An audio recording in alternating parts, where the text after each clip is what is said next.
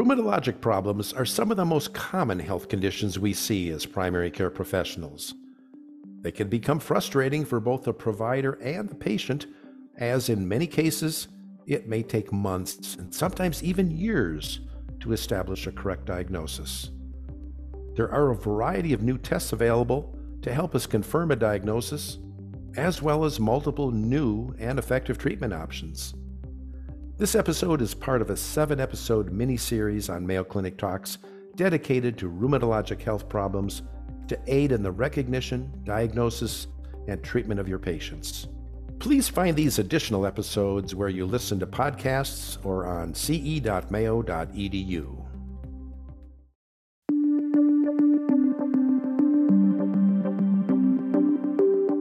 This is Mayo Clinic Talks, a curated weekly podcast for physicians and healthcare providers.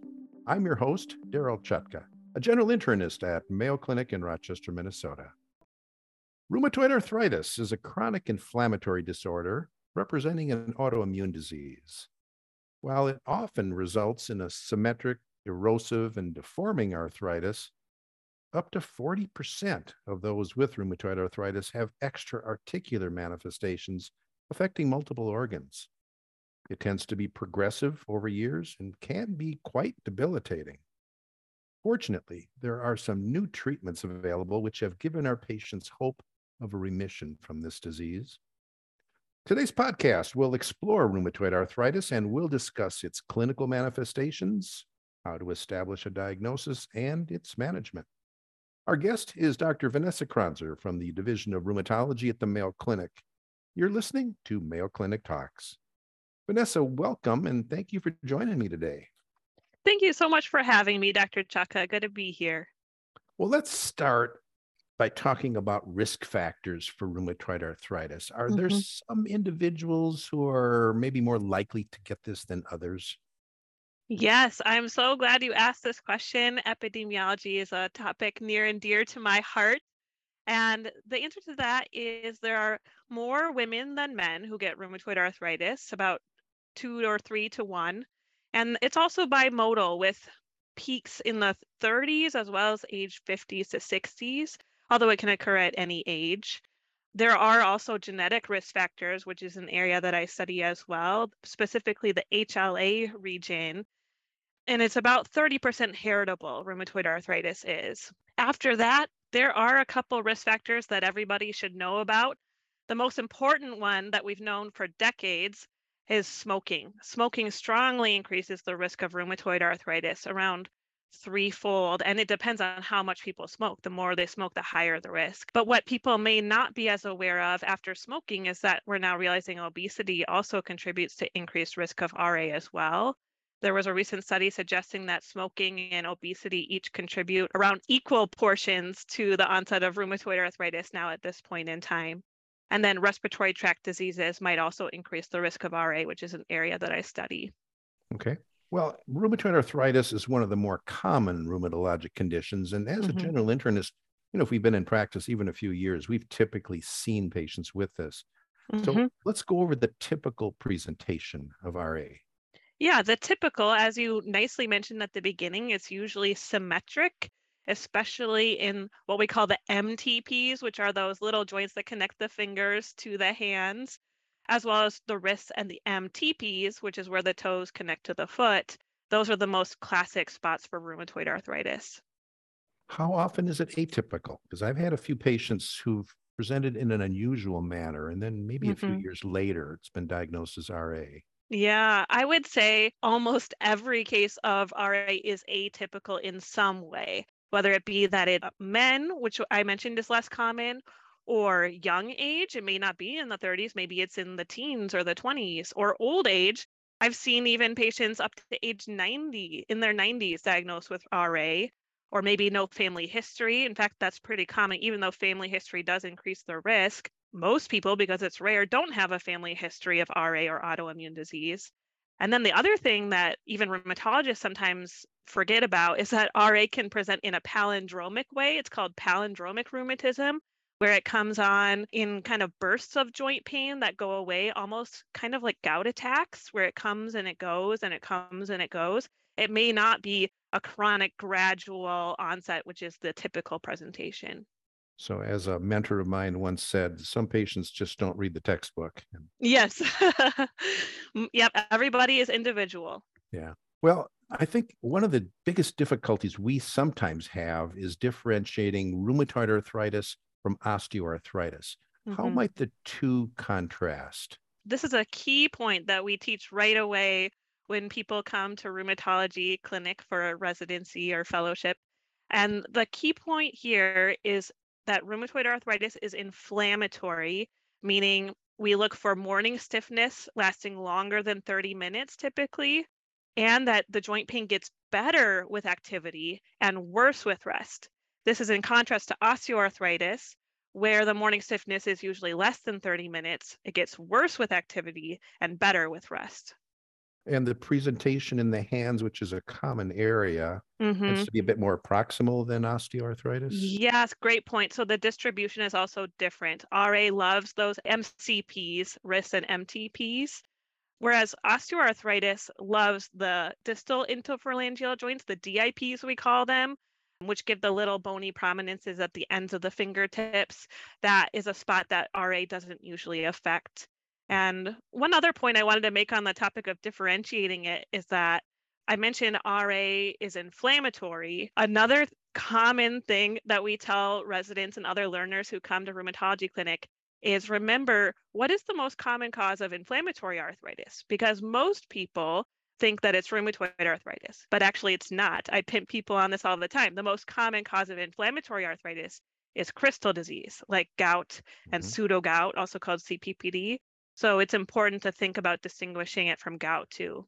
I've had a few patients where it's taken a while to establish a diagnosis of rheumatoid arthritis.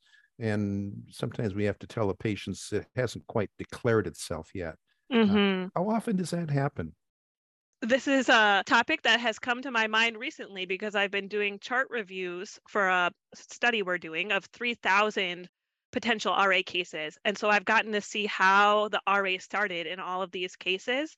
And it shocked me how often the RA did not start in a classic or typical RA way. And patients were often misdiagnosed, or the physicians, even the rheumatologists, were unsure at first, often for some period of time. So I've learned from doing this that classic is very unusual and it's very difficult even for rheumatologists. And I know this frustrates patients because mm-hmm. they want a diagnosis, and yeah, just you can't tell. Is this going to be RA? Is it going to be Sjogren's? Yeah, this and mm-hmm. it takes time. It does. Well, how does this disease tend to progress over time? Is it mm-hmm. a gradual progression? Are there episodic flares? Historically, before we had the good treatments that you mentioned, it used to usually progress and flare over time, unfortunately. That was the historical way or thing that would happen to rheumatoid arthritis patients. But with good treatment that we can give up front now, that has become much less common. And even into the early 2000s, now there's a 60% chance of long term remission in patients in comparison, psoriatic arthritis is 90%, so it's less than psoriatic arthritis. But I think it's become even better now as we have more and more treatments. So there is a good chance of remission and not having those progressions or flares. So I think the key point that I want everybody to know about rheumatoid arthritis here is that early diagnosis and treatment is critical. And that's because the earlier patients are treated, the better the RA will be. There's this so called window of opportunity that has been discovered of around four months, where if patients are treated within four months of symptoms, their chance of eventually going off treatment is much higher than if it's first treated later. So if you're not sure, please send them over because time is important. Sure. Well, I think for most patients, the major life altering symptoms are the joint pains. But mm-hmm. with rheumatoid arthritis, you can get some non-articular complications as well. Can you can you review those? Yeah, so one important one is RA-ILD, interstitial lung disease. That happens in 10 to 20% of people and that's a common reason for mortality, especially in people who have untreated or active rheumatoid arthritis. So you would be watching for a cough or shortness of breath that you can't explain in your patients with rheumatoid arthritis. There's also increased risk of heart disease and lymphoma, as there is with any inflammatory condition. rheumatoid arthritis, Crohn's, or anything like that. And that's proportional to how active the disease is. So if it's well controlled, then the risk of that is much lower, if not normal. Okay. Is there any evidence that if you have rheumatoid arthritis, your life expectancy is shortened? So, again, that depends on how well the patients are treated. If they have persistent high active disease, mortality is three times higher than those who don't have rheumatoid arthritis, which is a 10 year shorter life expectancy. But if they're in remission or low disease activity, there is no change in life expectancy. So, I think that is a message of hope that we can give our RA patients now too. Mm-hmm. The point being though, early treatment is critical. Okay. So we have a patient who comes into our office and mm-hmm. complains of arthritis. Mm-hmm. Um, what important questions should we ask them if we suspect rheumatoid arthritis is the cause of their symptoms? Yeah, I find myself asking the same three questions when I'm evaluating anyone who we're suspecting RA. The first being what joints, looking for the distribution of the symmetric distribution, the MCPs, the MTPs, the wrists, etc. Second question is what makes it better and what makes it worse? And if they don't specifically say this, I will ask about activity. How about activity? Does that make it better or worse? And then the third question I often ask is what time of day is your pain the worst? I'm looking for them saying that it's in the morning time and if they do say that, I'll say, how long does it take to get as good as it will get for the day? Acknowledging that the pain never goes away, it just gets better or worse. So those are my top three questions. Okay. What about physical exam? What are the classic findings we may see on uh, examination? So we look for synovitis, which is our rheumatology word for squishiness or bogginess or inflammation in the joint. And the ones we target are the same ones that were most common in rheumatoid arthritis. So the MCPs in the hands, the PIPs, the wrists, elbows, knees, ankles, and MTPs. Those are the ones where we especially zone in on. And how about laboratory tests? We often use these to help establish a diagnosis. Which ones are useful? Everybody knows to look for a rheumatoid factor and a CCP. Those are really good and important tests for rheumatoid arthritis along with inflammation markers, the ESR and the CRP. So those are probably the top four. But also, labs can be very helpful to rule out mimics. So I mentioned the most common cause of inflammatory arthritis is not RA, it's gout. So consider checking a uric acid if the patient might possibly have gout. Or as you mentioned, lupus is another mimic. So considering an ANA, I would say the second most common mimic, though, is psoriatic arthritis for which we will often check an HLA-B27 test. Another test, though, that can be helpful is actually aspirating the joint that's affected. If it has enough fluid in it that you can get fluid out, that is extremely helpful because the cell count can tell you whether the patient's swelling is inflammatory or non inflammatory, with greater than 2,000 cells being inflammatory. And then you can also check for gout and pseudo gout by sending for crystals. So mm-hmm. that's an extremely useful test that we do a lot. Yeah. Well, rheumatologists certainly have an alphabet soup of laboratory. yeah. Mm-hmm. Uh, rheumatoid factor has been around for a long, long time. Mm-hmm. What exactly is it? Remember, antibodies are Y shaped proteins that react to other proteins in our immune system to help us fight infections. And when the protein it reacts to is the stem of another antibody, that's called a rheumatoid factor. So, in other words, it's an antibody to an antibody. And the rheumatoid factor is we consider to be pretty non-specific. So we really don't get too excited about them in rheumatology, especially if they're low positive or in older individuals where up to 20% of the normal population can have a positive rheumatoid factor, just like an ANA. So, in addition to low titer false positive rheumatoid factors, mm-hmm. aren't there other health conditions that can be associated with the rheumatoid factor? Other autoimmune diseases like Sjogren's, lupus, primary biliary cholangitis, but infections too, hepatitis, HIV, malaria, or even just other infections that people are hospitalized with, and then cancer too. So, as I mentioned, it's pretty non-specific.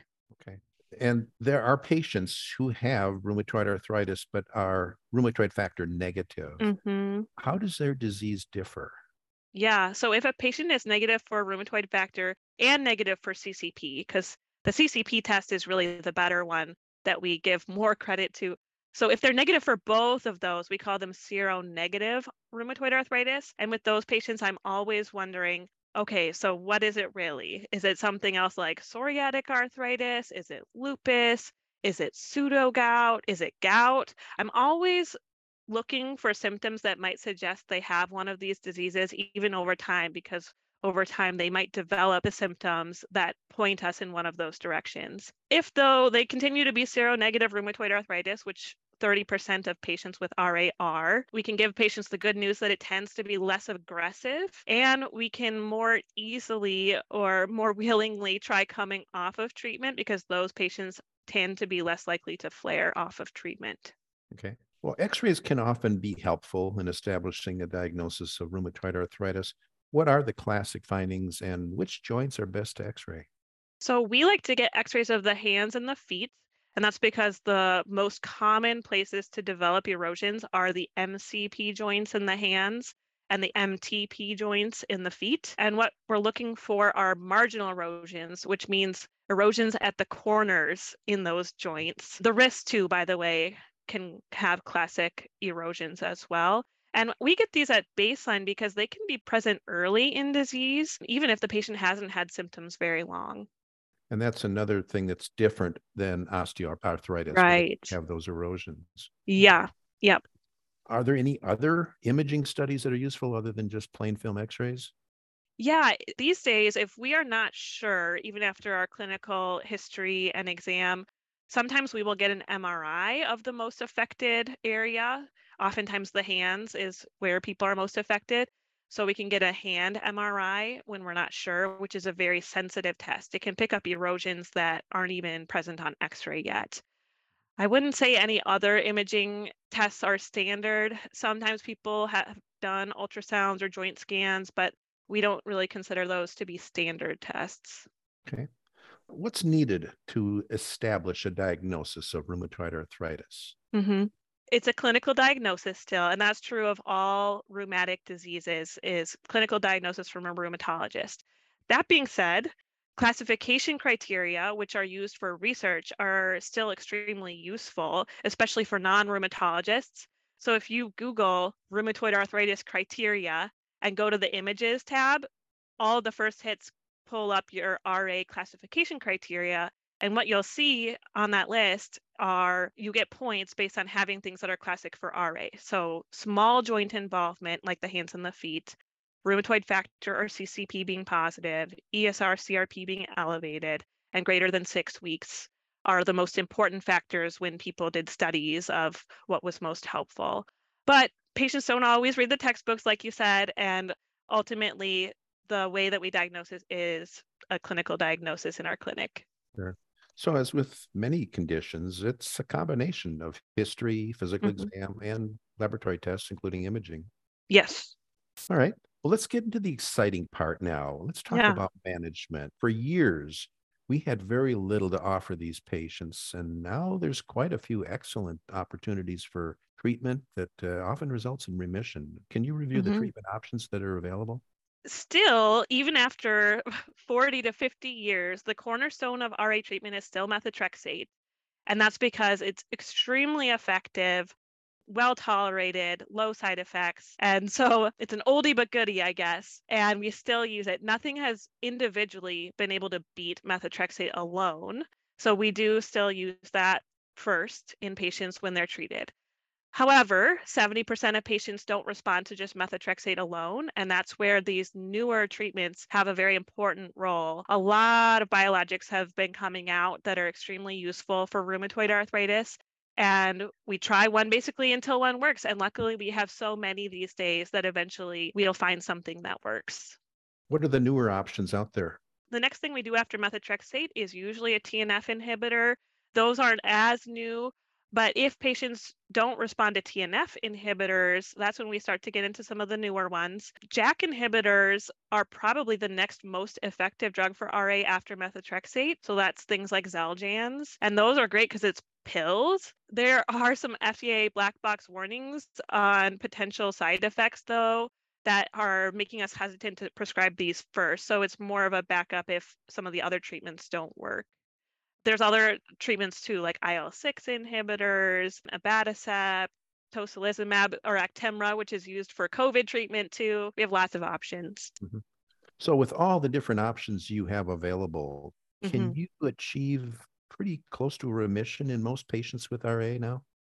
Yeah, I haven't seen more recent data. The most recent study I saw showed 60%, but that used data from the early 2000s. And this was before a lot of these biologics existed. So I do think from my clinical gestalt that our rates of remission are much better now.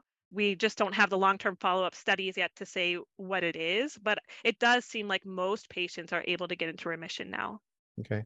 And I recall the term burnt out rheumatoid arthritis, where mm-hmm. at some point it just seems to no longer be inflammatory. Does that happen very often?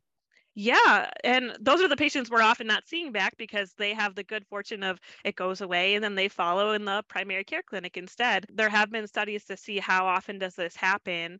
And it seems that about 10% of patients diagnosed with rheumatoid arthritis achieve a DMARD free remission, which means disease modifying drug free. So they're able to come off of their RA drugs and be in sustained remission. It might even be higher, especially if they're treated in that early four month window, it might even be higher than that.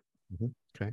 Well, Vanessa, you've given some really important information on rheumatoid arthritis. Can you summarize our discussion, maybe with two or three key points? Yeah, I'll I'll give you three, Dr. Chutka. All right. Uh, yeah, the first one think about rheumatoid arthritis when a patient has inflammatory arthritis. And remember the definition of that is morning stiffness lasting longer than 30 minutes, better with activity, worse with rest, especially if it's in the RA classic joints like the MCPs, wrists, and MTPs. So that's point one. The second key point is think about RA and refer early to us. And that's so important because the earlier RA is treated, the easier it is to treat the higher the chances of remission and the fewer complications they get long term. And then the third key point is remember RA is not the most common cause of inflammatory arthritis. The most common cause is crystal disease like gout and pseudo gout. So consider sending a uric acid or performing a joint aspiration to help sort that out. Right. We've been discussing rheumatoid arthritis with rheumatologist Dr. Vanessa Kronzer from the Division of Rheumatology at the Mayo Clinic. Dr. Kronzer, thank you so much for sharing your knowledge with us today. Thank you, Dr. Chutka. It was a pleasure. You can now listen to over 100 different medical topics developed for primary care providers on Mayo Clinic Talks podcasts. Find them at ce.mayo.edu or your favorite podcasting app. If you've enjoyed Mayo Clinic Talks podcasts, please follow us. Stay healthy and see you next week.